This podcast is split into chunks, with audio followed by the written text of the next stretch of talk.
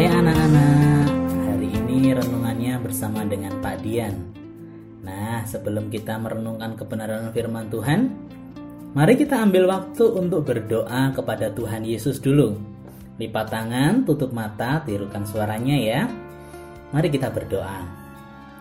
Tuhan Yesus, kami bersyukur hari ini kami boleh merenungkan firman Tuhan Berkati kami Tuhan, supaya kami mengerti apa yang Tuhan kehendaki dalam hidup ini.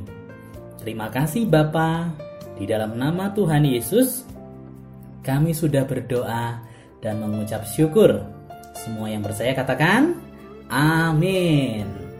Renungan hari ini diambil dari kitab Mazmur pasal 33 ayat yang keempat. Yuk kita siapkan Alkitab kita, kitab Mazmur 33 ayat yang keempat. Pak Dian akan bacakan. Sebab firman Tuhan itu benar. Segala sesuatu dikerjakannya dengan setia.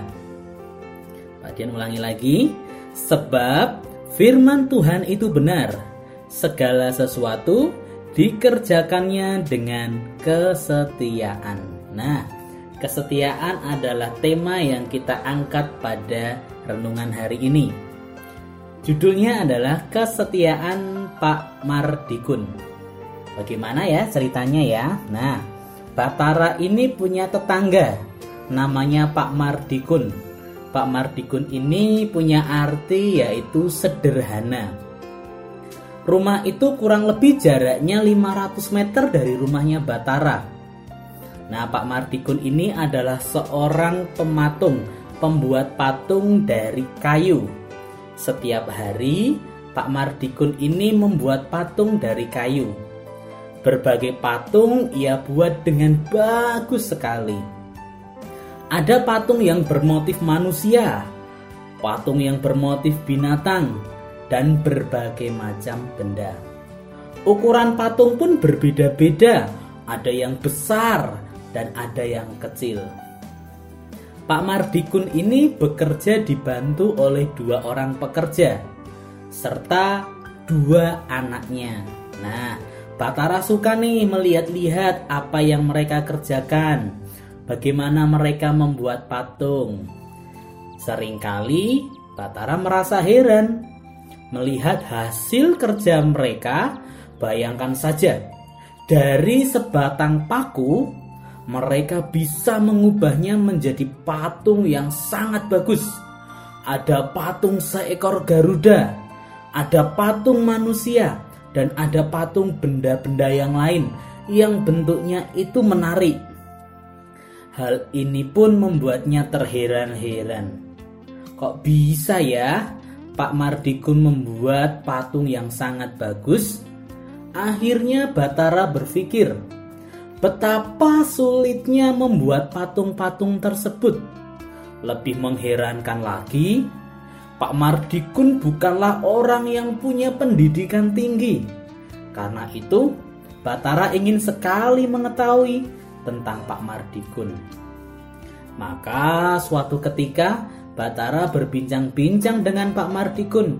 Batara bertanya kepadanya, "Mengapa ya, Pak, bisa membuat patung seindah ini, sebagus ini?"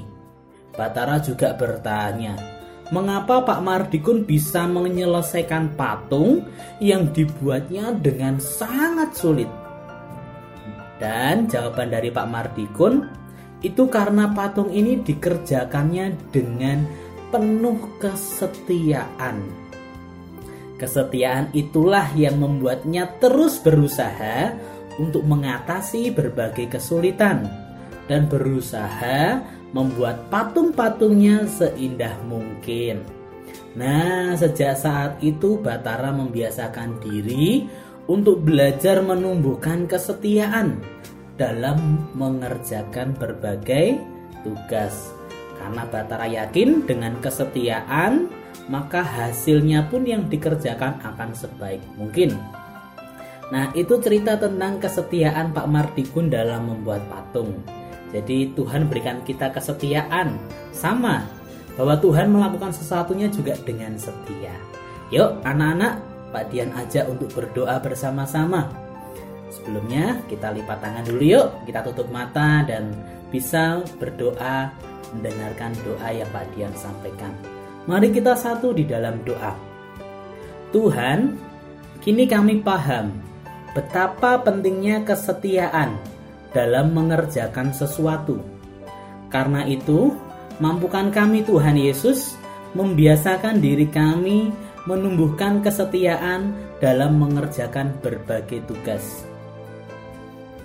Baiklah itu kami lakukan, baik kami beker, melakukan mengerjakan tugas di rumah maupun di sekolah.